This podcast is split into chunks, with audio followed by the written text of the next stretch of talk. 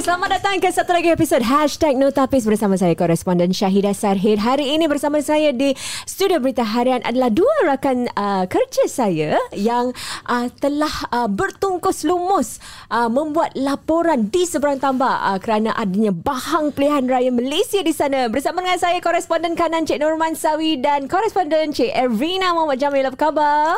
Hello, kawan. Uh, terima kasih kerana sudi uh, bersama dengan kita. Terima Macam kasih. uh, nampak macam ceria eh baru balik uh, baru balik uh, apa di Malaysia. You pergi sana seronok tak? Is it the first time you all covering uh, pilihan raya di luar Singapura? First time untuk saya lah.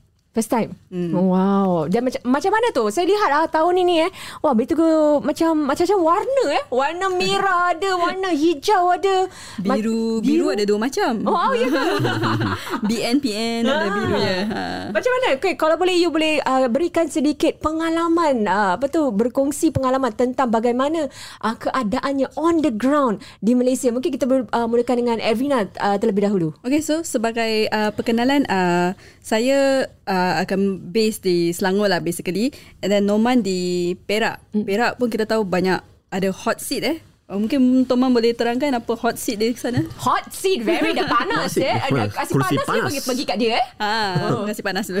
Panas, panas. Sebenarnya uh, macam tadi Sida cakap um, banyak warna kali ini dan tidak memang tepat sekali kerana uh, tahun ini ada jumlah calon yang banyak dan mewakili pelbagai uh, penjuru ada tiga uh, gabungan parti utama ada Pakatan Harapan mm-hmm. sebagai pembangkang ada Perikatan Nasional dan juga Barisan Nasional yang sekini menubuhkan kerajaan di Malaysia sebelum ia dibubarkan. Hmm. Jadi ada banyak warna, ada merah, biru dan biru terang kan. Biru dia dua macam. Macam- Ah. dan- Dan selain uh, tiga gabungan parti utama ini ada lagi calon-calon bebas dan juga ada satu gabungan gabungan parti baru yang diketuai Tun Dr Mahathir Mohamad. Ah. Namanya um, GTA. GTA. Gerakan Tanah Air. Right, bergerak ke tanah air dan beliau juga memimpin parti baru berbanding parti-parti lain, Parti Pejuang. Wah, banyaknya. Ha, hmm. Dan selain itu, ada juga calon-calon bebas. Kali ini ada 10 um, calon bebas kan, Arifina? Hmm. Ada yang uh, karakter-karakter interesting dalam calon bebas ni? Ada yang Cleopatra pun ada. Oh, ya ke? Macam mana tu Cleopatra? Ada Puah Cukang pun ada. Oh, betul, betul. Menarik. ya. Dia literally dressed up uh, seperti karakter tu ke apa? Uh, yang Puah Cukang punya uh, dia, dia bertanding di Selangor eh. Selangor di dia Batu. datang uh, di nomination day pada hari nama penamaan calon dia datang dengan pakai boot kuning. Oh, wow. Jadi orang Malaysia pun tahu Puah Cukang. Eh, Popular macam Cukang. contractor, eh? Ma, mungkin ini sebahagian persiapannya untuk mengharui Panjir kerana uh, tahun itu pun ini kita tidak ah, tahu juga. Betul, PRU ni diadakan di tengah-tengah musim tengkujuh. Hmm. Ah, dan Cleopatra pula seorang pempengaruh di Ah, media banyak sosial. followers dekat Siapa media tu? sosial. Oh, ya ke? Ah, ah. Wanita lah. Wanita wanita. Ada macam ada macam pakai macam uh, Cleopatra gitu rambut. Uh, rambut ada. dia tak macam Cleopatra tapi uh, tak tahulah kenapa orang panggil dia Cleopatra tapi cantik lah. Tapi masih bertanding eh? Masih bertanding Oh, di wow. Batu juga. Di eh? Batu. Ah. Di Batu yang juga secara kebetulan adalah uh, kerusi panas juga kerana dia akan ditandingi 10 uh, calon lah untuk 10 Batu. penjuru, eh? Dan 10 penjuru betul. Saya tak nampak kat TikTok ada Azwan Ali uh, katanya nak nak bertanding tapi tak jadi. Apa ya? Apa? Digombak eh. Pasal uh, waktu tu di digombak kan? Betul. Ah, dia datang hari penamaan calon tapi dia kata dengan wartawan dia tak jadi bertanding pasal dia dapat um, mimpi lah. Dia berjumpa dengan mak dia, mak dia arwah maknya pesan jangan. Hmm, Ah, Mak dia Tom kata, katanya. Ah, mak tu. ah. so dia kata jangan sebab tu uh, dia tak jadilah. Ah. kerana Ah, ah, kenapa? untuk saya kalau boleh saya tambah kerana dia punya abang atau adik uh, Azmin, adalah ah. Azmin Ali uh, di sana dan uh, di Gombak juga uh, interesting kan kerana dia adalah hot seat dan menam, menampilkan Azmin Ali dan hmm. juga lawan uh, lawannya Amiruddin. So dia hmm. dipanggil hot seat kerana kita pang, uh, kita tahu Gombak ni adalah pertumbungan. Memang ada uh, calon-calon lain mm-hmm. tapi di di Gombak kita tahu uh, kenali dia sebagai pertumbungan antara menteri besar versus ex menteri besar. Ah, so Azmin wow. ex menteri besar, Amiruddin sekarang uh, incumbent yang menteri besar lah. Oh, so, wow. Uh, yeah, fight of the two menteri besar MPs. Wow, uh, interesting eh. Uh, Saya rasa uh, uh, awak berdua pun kalau sebelum ni tak begitu uh, apa mengikut sangat eh uh, apa, per, apa perkembangan di sana tetapi dengan adanya pilihan raya ni ras, rasanya ram, banyak nama, banyak parti uh, untuk menyesuaikan diri uh, uh, kita belum mulakan tentang persediaan uh, sebagai selaku wartawan yang akan membuat laporan tentang pilihan raya ni apa yang telah anda lakukan? Oh. Okay. So, so, uh, pertama-tama sekali untuk uh, PRU ni perkara paling penting yang perlu kita bawa baju hujan. Ah. Betul. kita dapat tahu uh, uh, saya di di Tambun Perak hari pertama dah hujan dengan selebat-lebat je nasib baik saya sudah bawa bekal Awak pun bawa baju uh, hujan. pocukang punya boots tak? Tidak itulah tapi saya gunakan boot saya yang sekarang dah rosak sikit lah. Kena kena dah Dia dah- bawa baju hujan Saya tak bawa Tapi nasib baik dekat uh, Dekat dengan Sebelah tamun tu Ipoh Huh? Jadi Ipoh tu malam tu kita pergi Sampai je kita pergi Ipoh Parade Saya beli Uniqlo Oh, beli Windbreaker apa? Windbreaker. Ah, Oh. Jadi selamat juga lah Pasal tu Betul. hari hari pertama kita sampai Beli windbreaker uh, Malam tu juga hujan uh, teruk Kita masuk kampung eh Pasal Betul. kita dapat tahu Satu calon akan ke kampung tu uh, Jadi kita masuk kampung tu uh, Oh terus hujan lebat Air dah naik semua Tapi tak tak teruk lah Tak banjir Tapi Pokoknya kalau tak ada baju tu Dah kuyup lah Oh patutlah ni semua balik macam sakit hidung semua macam macam macam kena flu eh. Ma- mana ada sakit hidung? Mana ada sakit hidung? Sengau je dan, dan secara, kebetulan tempat itu yang kita pergi tu uh, uh, bulan lalu baru banjir banjir naik ke paras dada lah kami diberitahu dan tidak uh, menyebabkan tidak meragut sebarang nyawa tapi menyebabkan kerugian harta benda lah Bagaimana kempen ber, uh, berlangsung eh dengan adanya banjir dan sebagainya? Adakah mereka tetap carry on ke macam mana? Itu bergantung lah. Pasal uh, saya Saya sebenarnya uh, berpangkalan di Selangor kan. Jadi kalau di Selangor tu Tiap-tiap hari yang kita ada kat sana Hampir setiap hari uh, Hujan. Malam aja hujan Malam aja hujan. Start daripada petang lah. So kita lihat uh, Sesetengah calon tu Kalau orang ada buat acara Di Tanah Lapang Contohnya. Yang tempat yang tak tertutup. Mereka terpaksa batalkan. Uh, Oh, kalau kalau alamak. hujan lebat lah. Tapi kalau macam orang ada di tempat tertutup jalan terus. Hmm. Tapi kita lihat juga macam uh, banjir eh, di kawasan Selangor kita lihat beberapa calon seperti Khairi Jamaluddin KJ misalnya hmm. uh, wah the reda banjir dengan apa seluar dah, dah lipat atas semua dengan boot semua. Ya yeah, I think tu cara uh, orang berkempen lah. Banjir pun uh, antara isu eh yang menarik dalam pilihan raya Jadi ini mereka. pertama kali eh pilihan raya mereka di, dilakukan semasa musim tengkujuh ni. Um, saya rasa pernah hmm. pernah diadakan uh, tapi ini adalah uh, kali ini tumpuan lebih pada uh, keputusan mengadakan pilihan raya uh, di hujung tahun ini kerana uh, Jabatan Kaji Cuaca Malaysia sudah katakan hmm. uh, mereka beri nasihat uh, jangan uh, adakan pilihan raya di uh, yang serentak dengan musim tengkujuh Right. tetapi uh, kerajaan tetap dibubarkan dan uh, pilihan raya kini di, di, diadakan lah jadi isu ini telah ditimbulkan sekali lagi tentang banjir dan, dan ia menjadi isu yang uh, digunakan lah oleh, hmm. oleh parti pembangkang calon-calon pembangkang untuk uh, uh, mengutarakan soalan kepada kerajaan kenapa uh, pilihan raya diadakan yang mungkin mengalihkan tumpuan dan sumber kerajaan daripada uh, usaha membantu mangsa banjir dan sebagainya. Hmm, betul betul tu. Hmm. Uh, selain daripada tu apa lagi yang uh, anda telah uh, temui dalam proses berapa lama eh you kat sana eh? Uh, Tujuh hari dah.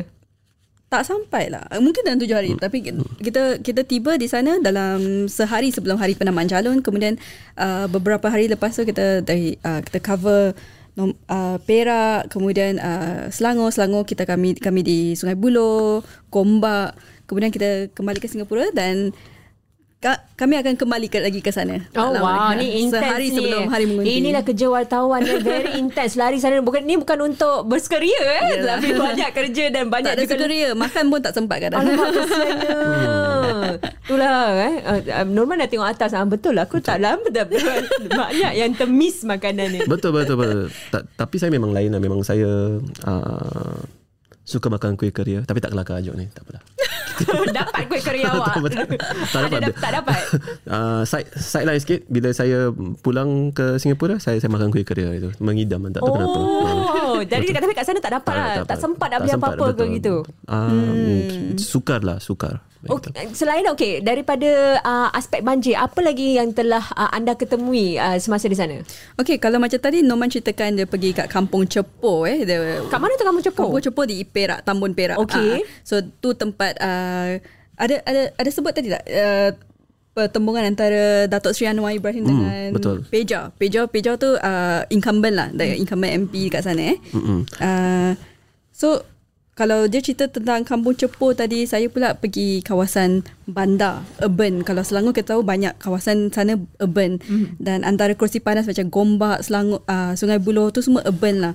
Ada rumah pangsa apa semua. Mm. So, saya uh, kami pergi ke kawasan satu pangsa puri ni di nama dia Kam- Pangsa Puri Kos Rendah Laksamana Jaya. Okey. So situ ada ceramah lah, ceramah mini. Uh, Memang betul Pangsa Puri nama kos rendah. tak uh, Pangsa Puri Kos Rendah tapi nama dia Laksamana Jaya. Okey. Hmm. So kat situ harga rumah uh, rendah sikit Mhm. tapi uh, keadaan uh, perlu diperbaiki lah. Okey. Okay. So kita jumpa dengan satu penduduk ni, kakak ni. Nama dia Nurul Aini Rapa. Dia dah tinggal situ sejak 2014. Uh, dia kata 2014 sampai 2018 uh, tak boleh pakai lift. Lift, ha, lift Dia rosak. tinggal tingkat berapa? Dia tinggal tingkat 10. Ya Allah, Ah. macam mana kakak tu? Hari-hari turun naik, turun naik. Ya. Habis anak dia sekarang Wah, kurus lah. Bukan kurus penat tu. penat. Pasal imagine eh anak dia sekarang 9 tahun. Aha. Dia seorang anak lah, Okay. 9 tahun. Kalau 2014 maksudnya anak dia baru dalam setahun, baby lagi. Hmm. So hari-hari dia nak pergi kerja kena turun naik, turun naik, turun naik. So Awak dia imagine kalau dia, ter, dia dah turun kan, lepas tu tertinggal dompet. ah, Naik balik. Suruh orang atas campakkan lah. Ah, macam cerita Piramli lah. Kena pasang tali. ah, so dia utarakan ni antara isu urban eh. Dia tinggal kawasan urban. orang ingat Walaupun semua dalam- hmm. ah, semua better, selesa, comfortable tapi tak semudah itulah. Pasal kalau dia live dua-dua tak ada. So dia utarakan kepada adun, kepada ahli parlimen tak jalan. So dia pergi dia dan sekumpulan penduduk tu turun naik turun naik mahkamah. Uh, buat tuntutan lah supaya sesuatu dilakukan. Hmm. 2014 sampai 14 18 tak ada apa-apa.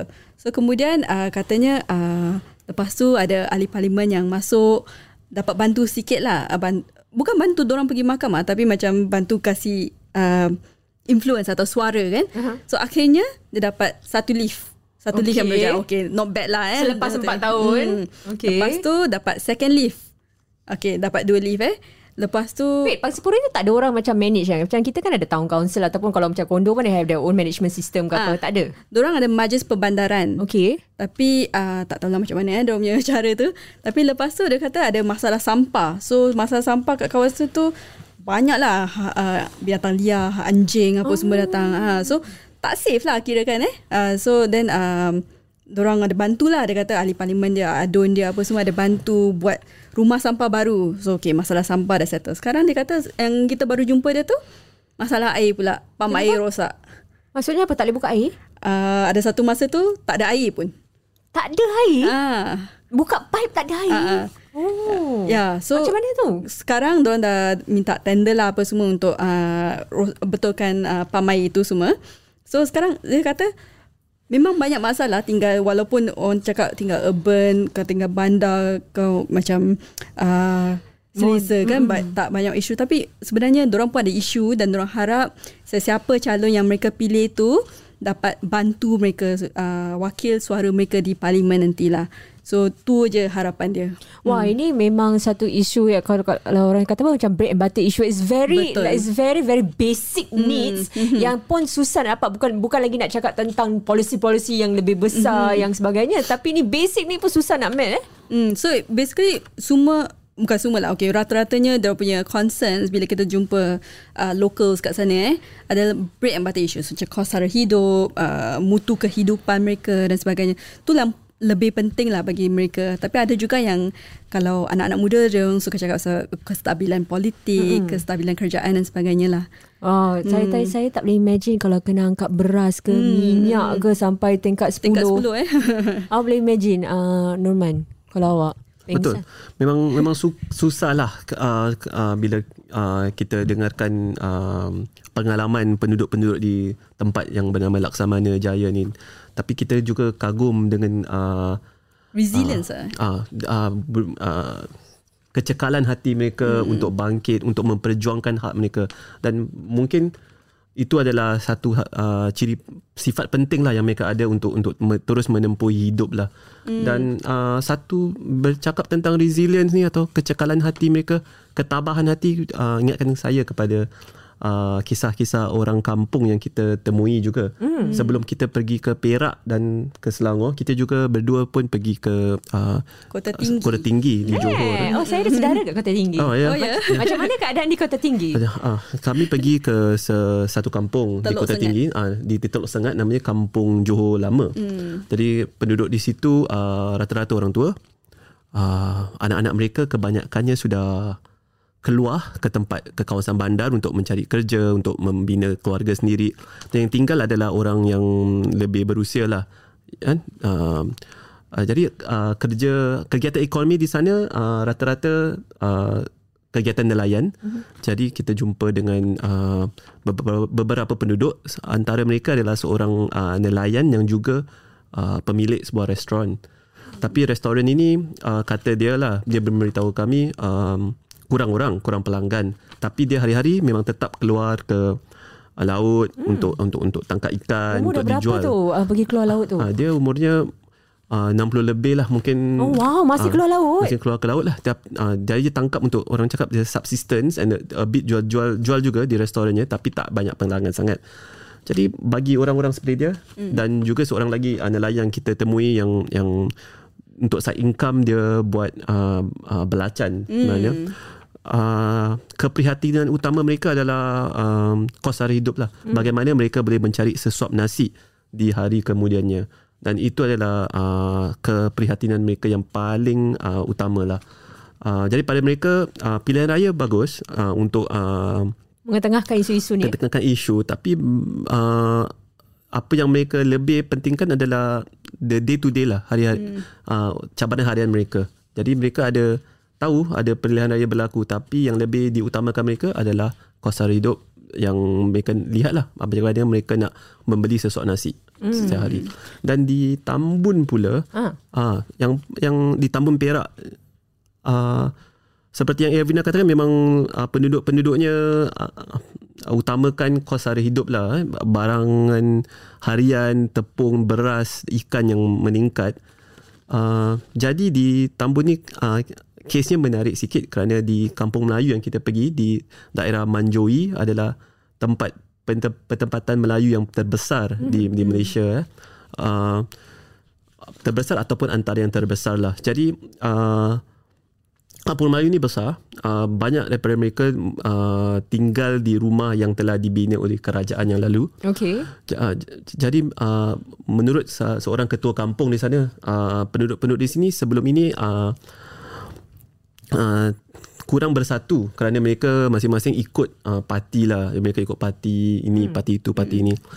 Tapi dalam beberapa tahun yang lalu mereka telah mula bersepakat lah dan dan dan mula bersatu untuk sama-sama membangkitkan. Inilah ada antara kisah yang uh, kita dengar macam heartwarming lah kan mereka semua bersatu dan dan dan tak kira apa parti mereka tetap memperjuangkan hak masing-masing lah Di Tambun eh. di, wow. di, di di kawasan ini. Wow, Ya, ya. dan ini uh, apa maksudnya mereka bersatu kerana isu tu, isu yang mereka hadapi juga isu yang sama juga eh? Betul dan dan mereka bersatu jadi uh, jika ada sebarang masalah mereka akan bersatu lah bergotong royong hmm. dan dan di tempat ini kawasan ini isu kos sara hidup lebih menonjol kerana seperti Erina katakan tadi ini adalah satu hot seat lah. Jadi se- seorang calon yang ingin uh, mungkin menang mm-hmm. di tempat ini perlu memikat hati pengundi yang dalam kalangan penduduk kampung inilah. Hmm, Betul. Wow. Jadi rasanya macam ada uh, similarity eh walaupun kisah tentang hidup di bandar dan juga di kampung, kos sara hidup tetap menjadi apa perbualan. Betul. Tapi mungkin kalau ada distinction tak? Uh, ada tak sesuatu yang diingini oleh orang-orang bandar berbanding dengan mereka yang tinggal di kawasan per- perkampungan? Kalau satu lagi saya boleh uh, bring up is um, kalau di Selangor kita pun berjumpa dengan peniaga, peniaga, hmm. peniaga makanan di tepi jalan dan sebagainya. Di Sungai Buloh kami bertemu dengan makcik ni dengan dua anak perempuan dia. dia jual goreng pisang. Goreng Ah, pisang. Sedapnya ah, dengar. uh, pisang goreng lagi apa uh, cempedak goreng apa semua lah. So di bagi mereka bagi kumpulan ni uh, uh, food security atau jaminan keselamatan uh, uh, jaminan makanan eh uh, antara isu yang mereka hadapi lah. So kalau tanya mereka pisang no problem boleh cari mana-mana. Tapi minyak kadang-kadang susah nak cari, susah nak dapat, uh, telur susah nak dapat. Oh. Pun ada masalah uh, rantai yang bekalan for telur eh dengan tepung pun eh Norman dia cakap Betul. uh, susah cari. So masa kita kat situ dia dengan anak perempuan dia je dua, berdua hmm. makcik ni lah. Habis tu dia cakap ah nanti nanti tunggu anak saya lagi satu datang. Sekejap lagi anak dia anak perempuan dia dengan motor datang. Uh, tanya dia daripada mana? Oh pergi treasure hunt cari minyak. Minyak tak ada. Habis cari kat mana tu kalau treasure cari hunt? kedai, kedai kecil-kecil minimart semua. So so mereka You mean ah, pasar raya kat situ semua tak ada minyak? Okay, so for context, dorang pasal dorang kedai jalanan kan, hmm. peniaga perlukan banyak minyak. Kadang kalau kita beli minyak masak kan pakai minyak botol tu kan. Mm-mm. Hmm, dorang perlu beli Tin, eh? minyak da- tak dalam paket. Kalau pergi kedai-kedai kecil dekat Malaysia kan ada jual minyak dalam paket, tu lebih um, lebih apa tu? Lebih dimampui lah untuk mereka pasal mereka pakai banyak minyak kan. Okey. Hmm, so minyak dalam paket tu tak jumpa. Kedai ni tak jumpa, kedai tu tak jumpa. Dia balik tangan kosong eh. Betul. Kali tu ah, Jadi- kesian dia. Untuk- Kalau saya boleh tambah minyak dalam paket ni sebenarnya satu paket satu kilo harganya RM2.50 sekitar RM2.50. Okay, lebih economical lah. Subsidize lah. Ah, Okay. Jadi dia subsidize. Jadi dia minyak yang di uh, subsidi diberi subsidi oleh kerajaan. Hmm. Jadi uh, kerana dia minyak subsidi, permintaan untuk minyak ni pun banyak. Hmm. Jadi ada menyusuli itu ada had lah yang dikenakan. So seseorang hanya boleh beli tiga paket atau sebagainya dalam sehari. Sebab itulah peniaga ini perlu keliling kampung atau keliling bandar kawasan suburban ni untuk mencari minyak lah. Pasal apa ada had dia dah dekat kedai yang dia pergi tu dia dah beli had dia untuk tiga tiga paket dia beli pergi, pergi ke kedai lain. So, saya secara kebetulan ni adalah di kampung uh, Melayu Subang kan. Sumbang perdana. Ah, Subang Perdana ya. ya. Betul. Wow, so macam first time eh dengar orang apa tu lompat kedai untuk mencari Treasure apa hunt. treasure hunt untuk cari minyak, minyak eh barangan asas juga eh. Betul, betul. Ini ini juga So merupakan food security lah tak, um, antara isu yang mereka hadapi. So kita tanya makcik tu kalau kalau minyak tak jumpa macam mana? Tutup kedai lah. Pasal tak boleh tak boleh tak boleh masak macam mana nak jual kan so apa yang mereka ada tu mereka jual lepas tu kalau tak cukup bahan-bahan terpaksa tutup kedai so ni pun menjejas pendapatan kan hmm. Hmm. Uh, jadi bagi mereka uh, COVID-19 dah berlaku selama 2 3 tahun uh-huh. dah menjejas teruk pendapatan mereka. Hmm. Uh, jadi sekarang mereka harapkan bangkit ada masalah ini pula. Food jadi security. pada mereka masalah ini dah sudah bertindih dan inilah satu uh, keprihatinan keprihatinan utama. Yep. ya yang mereka harapkan calon-calon dapat uh, suarakan lah Hmm. Kalau boleh saya tanyakan apakah uh, mungkin uh, pengalaman uh, yang you rasa yang paling bermakna sekali uh, sepanjang uh, membuat laporan uh, PRU uh, Malaysia 2022 ni? Oh. Mungkin uh, kalau saya boleh da, uh, mulakan uh, semasa bertemu orang-orang lah M- mungkin di di Tambun uh, uh, rata-rata orang yang kami temui adalah begitu ramah dan uh, begitu uh, Mereka suka tahu lah you, membantu. you da- dari wartawan Singapura. betul betul. Hmm. mereka tahu. Diorang macam terperanjat tak? Ada orang Singapura nak cover? Sebenarnya mereka tidak menjangka ada wartawan asing lah. Lebih-lebih di tempat seperti Tambun. Tapi mereka jangkakan tempat itu memang diberi perhatian kerana ada kehadiran uh, Datuk Seri Anwar Ibrahim yang akan bertanding dengan Datuk Seri Ahmad Faizal Azumu lah atau hmm. Peja. Uh, itulah jadi mereka jangkakan ada perhatian tapi tak perhatian pada skala inilah pasal apa uh, jika kita tengok laporan di berita harian semasa hari penamaan calon pun banyak banyak sekali uh, uh, penyokong penyokong penyokong gabungan parti yang berbeza ni datang dan dan dia pun mendapat uh, liputan media yang banyak lah. Hmm. Jadi uh, apa yang stand out untuk saya semasa membuat liputan ini adalah kemesraan dan uh, uh, sikap ramah yang yang yang diberikan kepada saya dan dan Ervina uh, bila kita nak berbual kita kan orang luar. Kita datang kita nak berbual dengan mereka kita nak tahu uh, bu, uh, uh, bukan bud, budaya mereka tak tak berbeza tapi nak tahu cara hidup kehidupan mereka dan mereka menerima kami uh, dengan tangan terbuka dan dan dan membantu kami lah. Dan Ini adalah antara perkara yang heartwarming untuk saya. Ha, selain daripada liputan media, uh, saya juga uh, banyak tengok dekat TikTok banyak eh orang menggunakan uh, media sosial. Hmm. Ada yang uh, kemarin kita ada uh, penyanyi Alif di sini. Hmm. Kera- uh, kita pun dapatkan pandangan beliau kerana uh, bekas uh, mantan Perdana Menteri Malaysia Muhyiddin Yassin juga menggunakan lagu yang tengah trending like Swipe untuk kempen beliau. Penggunaan uh, ini adakah yang dapat lihat tak macam banyak on the ground macam mereka gunakan banyak media sosial ke apa untuk uh, apa mengetengahkan lagi kempen dia orang? Memang banyak lah pasal uh, kali ni kita tahu uh, undi 18 eh. Ni first time Malaysia punya PRU, Pilihan Raya Umum uh, golongan yang berusia 18 hingga 20 tahun pun boleh ber- mengundi for the first time. Uh, golongan ni pernah mengundi masa tapi tu masih pilihan raya negeri lah di Johor. Tapi ni secara besar-besaran PRU first time 18 to 20 years tu kira menambahkan berapa juta uh, orang kepada jumlah pengundi keseluruhan. Mm. So obviously uh, all these parties kalau nak reach out to golongan ni kena media sosial lah eh. And tu pun um, kalau kita bertemu dengan antara golongan muda oh mereka dapat info tentang PRU tentang calon daripada media sosial mm-hmm. dan banyak juga yang uh, gunakan media sosial lah. Mm, mm. Betul. Ada saya kalau tak silap uh, kalau kita tengok TikTok live nanti ada apa parti-parti membuat ceramah apa buat uh, mm. ceramah dan sebagainya semua telah ditayangkan secara langsung sekarang mm. eh.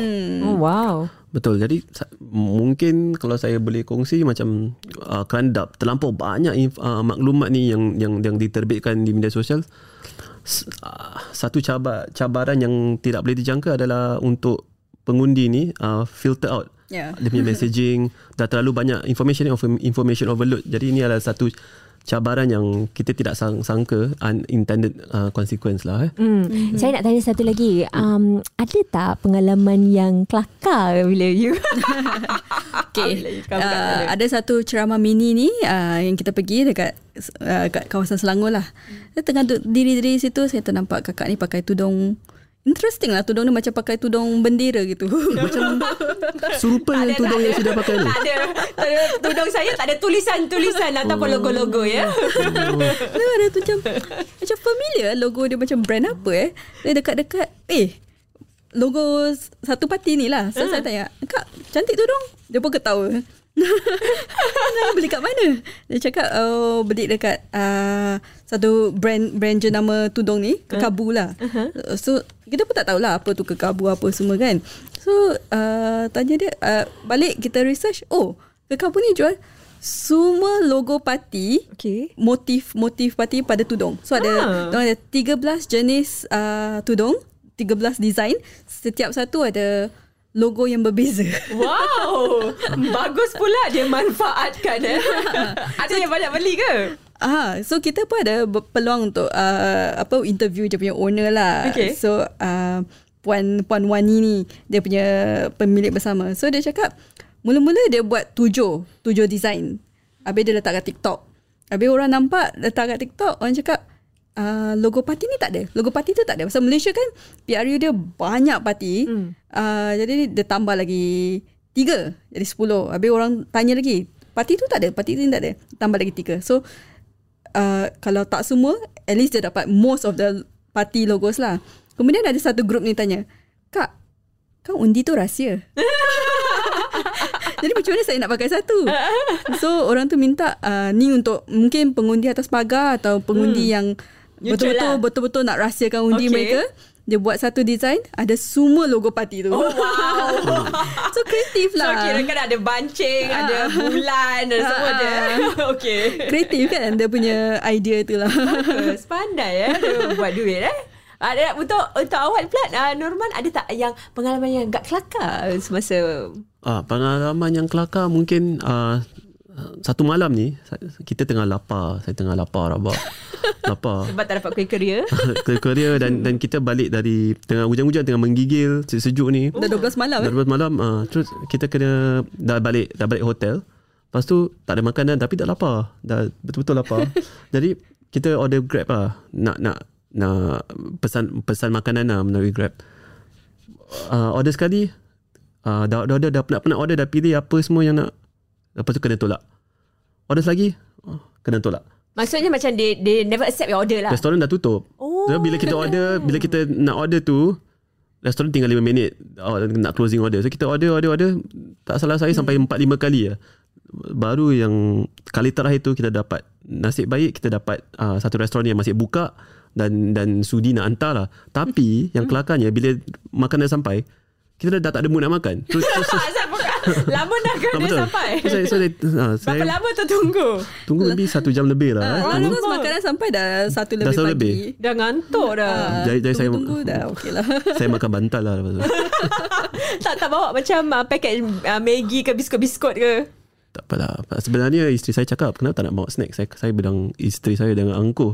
Tak perlulah ni semua kat Malaysia banyak makanan apa. Ah, kau. Tapi kita tak kita lupa eh masalah uh, hujan, lebat, Yes. banjir dan orang punya rider. Kalau di Singapura kita uh, kalau hujan pun rider masih boleh sampai pasal tak orang tak ada kita tak ada masalah banjir sangat. Kalau kat sana na- air naik je orang tak boleh keluar. Ah, Jadi ada jadi, faktor-faktor ah, luaran yang kita tidak diduga eh. Betul, betul. Ah, okey. Jadi uh, mungkin kalau uh, anda boleh beritahu apa yang uh, boleh kita jangkakan bila hari uh, pengun, uh, mengundi di Malaysia? 19 November untuk semua tapi 15 November untuk pengundian awal lah. Oh, tapi ada pengundian the- awal. ah, da- tu untuk uh, pegawai-pegawai yang bertugas seperti polis, tentera dan sebagainya. Tapi 19 November is a big day. Tu ialah tarikh uh, Malaysia memilih lah. Hari Sabtu eh? Ah. Dan anda berdua akan ke sana juga? Betul. Ah. Norman akan ke Perak, saya di Selangor. Mungkin Norman nak ceritakan plan? Betul. Ah, Rancangan, Rancangan. ke Perak. Eh, sebelum sebelum ni awak tak pernah pergi Perak kan? Ah, pernah sebenarnya saya pun pergi uh, on assignment ke Tambun dulu bila saya muda-muda dulu. Saya masih muda, Muda-muda. sekarang tapi ini uh, bila saya lebih muda. Lebih muda, Betul lebih baiklah. muda. Uh, saya dihantar ke sana untuk buat liputan. Saya kurang ingat lah apa liputannya tapi Okey. saya pernah ke sana. Okey. Di bawah tiket berita harian. Jadi Juga? betul, wow, betul. macam bertanding di bawah betul. tiket vegetarian. betul, betul. Jadi Logo parti awak apa? Pembaris saya BH. Jadi um, apa soalan tadi? Saya lupa dah lupa dah, dah tua. Apakah rancangan apa yang boleh kita jangkakan yang tempat yang anda akan pergi? Okey, tempat saya pergi tu seperti yang kita katakan tadi adalah hot seat. Right. Uh, dan di Tambun ini ada pertandingan empat penjuru sebenarnya tapi pertaing, persaingan uh, tertumpu kepada dua calon. Uh, satu adalah uh, uh, pengerusi Pakatan Harapan Datuk Seri Anwar Ibrahim yang juga telah dinamakan sebagai calon Perdana Menteri bagi Pakatan Harapan maknanya kalau kerajaan um, ditubuhkan oleh Pakatan Harapan jika ia memenangi uh, jumlah kerusi yang cukup beliau uh, adalah calon utama untuk menjadi Perdana Menteri dari parti itu dan beliau akan bersaing dengan Peja atau nama penuhnya Ahmad Datuk Seri Ahmad Faizal Azumu. Mm-hmm. Beliau bekas menteri besar di Perak dan, dan uh, yang menariknya selepas PRU 14 pada 2018 beliau uh, berkempen di bawah tiket um, Pakatan Harapan dan beliau menangi oh. kerusi itu uh, di bawah tiket Pakatan Harapan tetapi selepas tu- 2020 beliau berpindah dan uh, partinya uh, bersatu berpindah dan menubuhkan gabungan parti baru iaitu Perikatan Nasional. Jadi itulah ada elemen intrik eh, sikit di sana dan meng- mengapa tempat itu menjadi hotspot dan satu kerusi parlimen yang menjadi tumpuan. Hmm. Uh, itulah yang akan kita perhatikan lah. Wow, itu mem- memang memang betul-betul tu hot seat tu kat dekat jadi kat sana macam mana? If you can just give the ground sentiments. Sebenarnya um, bila saya di, di sana um, nampak dan nampak kerancakan dan bahang pilihan raya tapi rata-rata um, penduduknya yang di kawasan bandar 50 sekitar 50-50 ya 50% 50% orang Melayu 50% orang Cina dan orang uh, bangsa lain uh, uh, menjalankan kegiatan harian seperti biasa uh, uh, tapi bendera-bendera sudah mula dikibarkan minggu lalu dan ada pun nampak anak-anak muda mengibarkan bendera di uh, motosikal, di kereta. Jadi bahang pilihan raya itu sudah kian dirasakan lah dan saya pasti minggu ini makin dirasakan. Wow. exciting time lah for Tambun eh. Macam kita naik Grab itu hari uh, dia tanya dia memang kalau PRU biasa macam gini ke Tambun uh, Ipoh semua Diorang cakap tak Ni first time meriah.